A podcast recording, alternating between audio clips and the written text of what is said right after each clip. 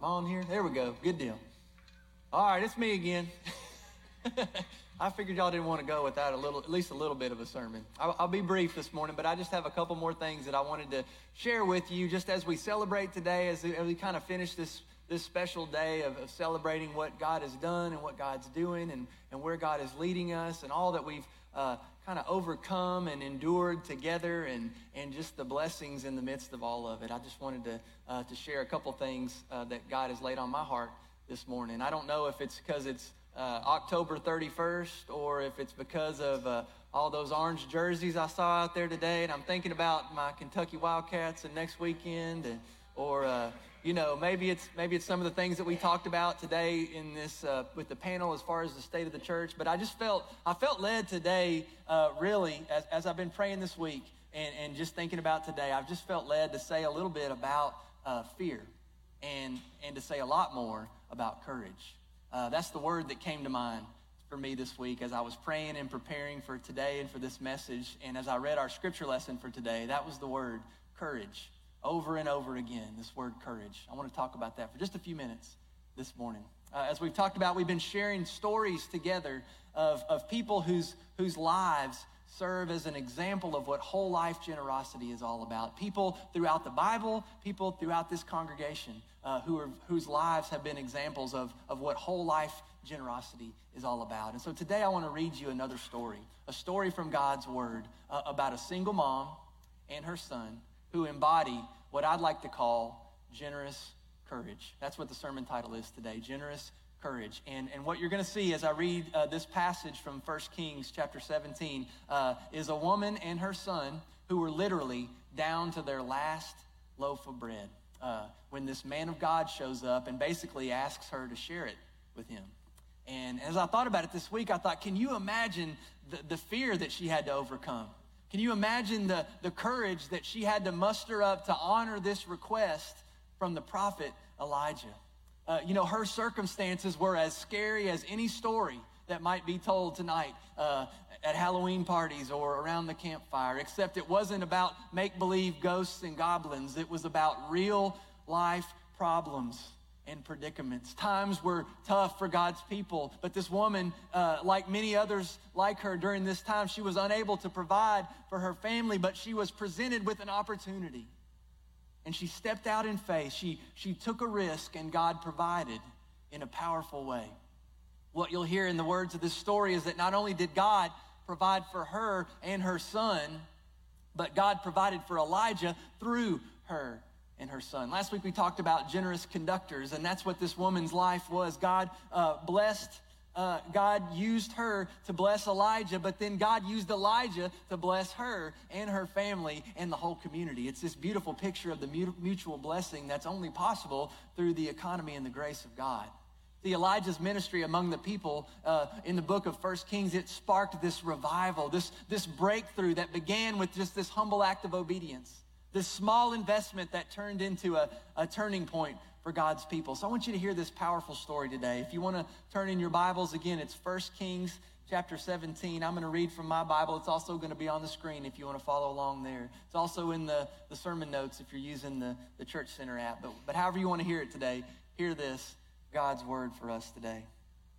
Now Elijah the Tishbite from Tishbe in Gilead said to Ahab, As the Lord, the God of Israel, lives, whom I serve, there will be neither dew nor rain in the next few years except at my word. Skip into verse 7. Sometime later, the brook dried up because there was no rain in the land. Then the word of the Lord came to him, Elijah Go at once to Zarephath in the region of Sidon and stay there. I have directed a widow to supply you with food. So he went to Zarephath. When he came to the town gate, a widow was there gathering sticks he called to her and asked, Would you bring me a little water in a jar so that I may have a drink? As she was going to get it, he called, And bring me, please, a piece of bread. As surely as the Lord your God lives, she replied, I don't have any bread. Only a handful of flour in a jar and a little olive oil in a jug. I'm gathering a few sticks to take home and make a meal for myself and my son that we may eat it and die. Elijah said to her, Don't be afraid. Go home and do as you have said. But first, make a small loaf of bread for me for what, from what you have and bring it to me, and then make some for yourself and your son. Can you imagine? For this is what the Lord, the God of Israel, says The jar of flour will not be used up, and the jug of oil will not run dry until the day the Lord sends rain on the land. So she went away and did as Elijah had told her. And so there was food every day for Elijah and for the woman and her family. For the jar of flour was not used up, and the jug of oil did not run dry, in keeping with the word of the Lord spoken by Elijah. God's word for us today. Thanks be to God. There are just a, a, few details that I want to pull out of this story that, that I want to point to because I believe they point to some powerful truths uh, for you and me today and for our church. The first one is this point number one the situation was hopeless, right? Uh, as surely as the Lord your God lives, she replied, I don't have any bread, only a, a handful of, of flour in a jar, a little olive oil in the jug. I'm gathering a few sticks to take home and make a meal for myself and my son so that we might eat it and die. This woman and her son were literally about to eat their last supper. They had exhausted all of their resources. They were at the end of their line, and yet the powerful truth that this part of the story points to, I believe, is that sometimes uh, getting to the end of ourselves is the beginning of faith and trust in God. That's the second point tonight, today. Point number two the woman was fearless. Elijah said to her, Don't be afraid. Go home and do as you've said, but first make a small loaf of bread for me from what you have and bring it to me. Then make some for yourself and for your son. This is what the Lord, the God of Israel, says The jar of flour won't be used up, the jug of oil won't run dry until the day the Lord sends rain on the land. She went away and did as Elijah had told her. So, so Elijah said, Go and, go and do this, and then you will see that God's going to provide. But she had to be obedient to God's word first, right? She trusted in the promise proclaimed by the prophet. It, it's interesting, I think, that, that she had to go and do that. Uh, and, and it doesn't, and then even after that, the Lord doesn't just magically make uh, all this appear, right? She doesn't rain down manna from heaven like in the Old Testament. But, but in a similar way, like, like God's people in the desert, faithfulness for them would, would require this daily participation in the miracle that God was performing in their midst. The truth that this part of the story points to, I believe, is that faith always requires a response. Uh, this woman had to step out in faith and obedience daily to experience the fruit of God's provision. And, and, that, and that brings me to the third and final one today. The situation was hopeless. The woman was fearless. Point number three the Lord was generous. We've been talking about we're generous. We want to be generous because God is generous. This is a story of, of, of the generosity of God. So there was food every day for Elijah and for the woman and for her family. For the jar of flour was not used up, the jug of oil did not run dry, in keeping with the word of the Lord spoken by Elijah. I think th- this, the way this part of the story ends is that the Lord is true to, to his word and something miraculous happens. God provides for the woman and her son. They're blessed abundantly by God through Elijah, and then they become a blessing from God to Elijah. I, I want to invite you this week to go back to, to 1 Kings chapter 17 and read the rest of the story. I put it in the daily scripture readings for those of y'all that like to do that. But, um, but just a little spoiler alert here's what happens. Uh, later on, after all that God had done, after this miracle, uh, something else happens, something tragic happens. This woman's son dies. And, and the woman cries out to Elijah. And Elijah cries out to God. And, and God, through the prophet Elijah, raises the boy from the dead. And so, again, it's this example of God providing in a powerful way in, in the most dire and desperate circumstances. And the powerful truth that we learn through the woman and through Elijah is that God alone has the power even to raise the dead. Now, what does that point us to? The story ends with the widow proclaiming, Now I know that you are a man of God, that the word of the Lord from your mouth is the truth. I wanted to share this story with you today on this celebration Sunday because this story, I believe, is such a powerful example of God's abundance in the midst of scarcity, even in the midst of death, new life, can come from God in the midst of desperate and difficult circumstances. I believe that this is a word for you and me today. I think about I think about our church, our fellowship family, and the stories that I've heard from, from years past and, and stories that we've experienced together over these past few years. And, and there's a similar theme that, that I want to celebrate today with you. We've been through seasons of, of drought and desperation. We've been in situations where we were in need, where, where the, the, uh, the jug of, of uh, olive oil was getting low and, the, and the, the bag of flour was in a place, we were in places of, of desperation. But, but what I've heard over and over again through every season of life and ministry here at the church is that God has always provided, and God's people, you, have always persevered. It's a great testimony to the faithfulness and generosity of God and the faithfulness and generosity of God's people. So I want to celebrate that today. I want to celebrate in the ways that we have already been sharing life together in Christ. And I want to celebrate what's, what's yet to come, the ways that we'll continue to celebrate sharing life together in Christ. You know, I love to say it, and I'm going to say it again. The powerful thing about the stories in the Bible, it's not just that they happened, it's that they happen all the time. You've seen it, and I pray that we will continue to see it over and over again. It happens every time that even in the most dire and desperate of circumstances, people take God at his word. They choose to trust him and entrust to him all that they are and all that they have. That's when God does extraordinary things through ordinary people like you and me. God can take impossible situations and use them as opportunities to remind all of us that God, with God, all things are possible.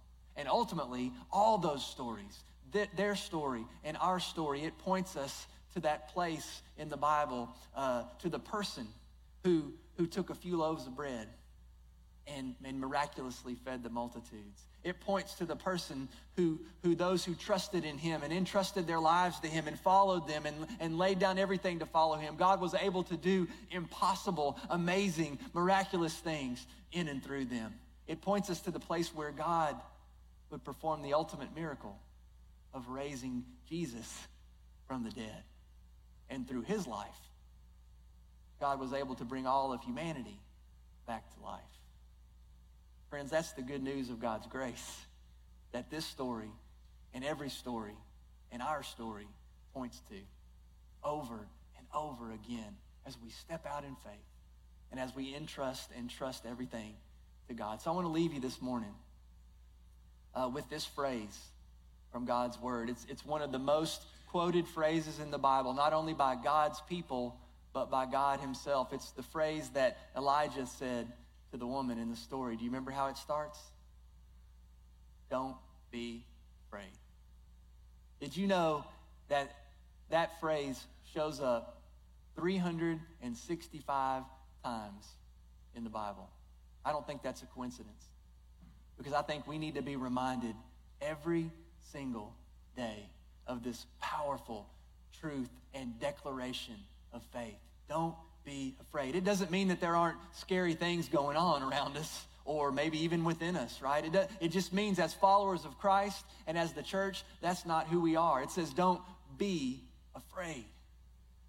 Whatever the circumstances, whatever uh, happens in our lives and in our life together, we are not defined by fear of the past or the present or the future, but we have faith in the God who's the same yesterday, today, and forever. Amen? And, and when we cultivate this mentality, when we, when we create this culture where we is greater than me, where we step out in faith and we have generous courage as we seek to live lives of whole life generosity, as we practice sharing life together in Christ, who knows what blessing is just around the corner? Who knows what, what revival is about to break out? Who knows how God's kingdom might break through right here, right now, in our midst as we trust God and as we entrust to God all that we are and all that we have. I want to close with these words from, from another prophet, the prophet Habakkuk. It's a reminder to us that, that even when things aren't ideal, God is faithful. and God will provide everything that we need. This is the foundation of our celebration. What God has done and what God is doing, what God promises to do. Even though we can't see it, we believe it. So listen to this passage of Scripture.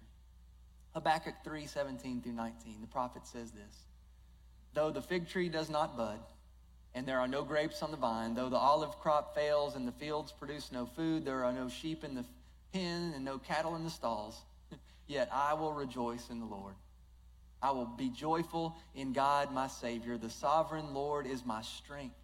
He makes my feet like the feet of a deer. He enables me to tread on heights. May it be so in our lives and in our life together in Christ. And all of God's people said, Amen. Amen. Hey, let's pray together as the band comes back up. Uh, God, we just are so grateful for your presence and provision and power in our lives and in our life together. We have so much to be thankful for. We have so much to celebrate. God, we know that, that in people's lives and in our life together, things aren't always easy. Things aren't always clear. Things are, are difficult. You said in this world we'll have trouble, but to take heart, to not fear, because you're with us, because you have overcome the world, that you have conquered sin and death for us once and for all, and so we can give thanks in every situation, knowing that you're with us and for us and working in and through us and, and sometimes in spite of us for our good and for your glory, which is our greatest good. So, God, I thank you for this family of faith, for this fellowship, for the ways that you have been faithful to us and the ways that you have called us to be faithful to one another and to you and to those around us. Lord, I pray that you would continue to pour out blessing on, on the folks that are here so that we might be a blessing to others. Help us to always remember, Lord, that, that you began a good work in us and that you will carry it out to completion. Not, not in our strength or in our power, but in your strength and in your power. Lord, we give thanks to you today. We offer ourselves in praise and thanksgiving as living sacrifices to you, holy and pleasing, God. We want to do your will. We want to be your people. We want your kingdom to come and your will to be done on earth as it is in heaven. Lord, help us to go from this place today to not fear, to be generously courageous in your name and for your sake. God, we love you. We thank you. We pray all this in Jesus' name. Amen. Man, as, as I, we sing our last song today, I just want to invite you. The altars are going to be open if you'd like to come and, and pray.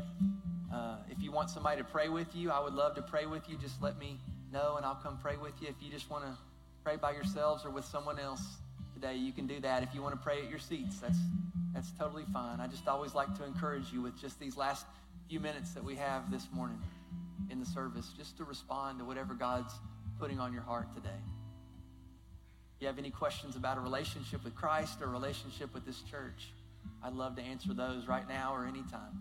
Um, but I want to invite you to stand. And uh, as we worship together, let's respond to what God is speaking to our hearts right now.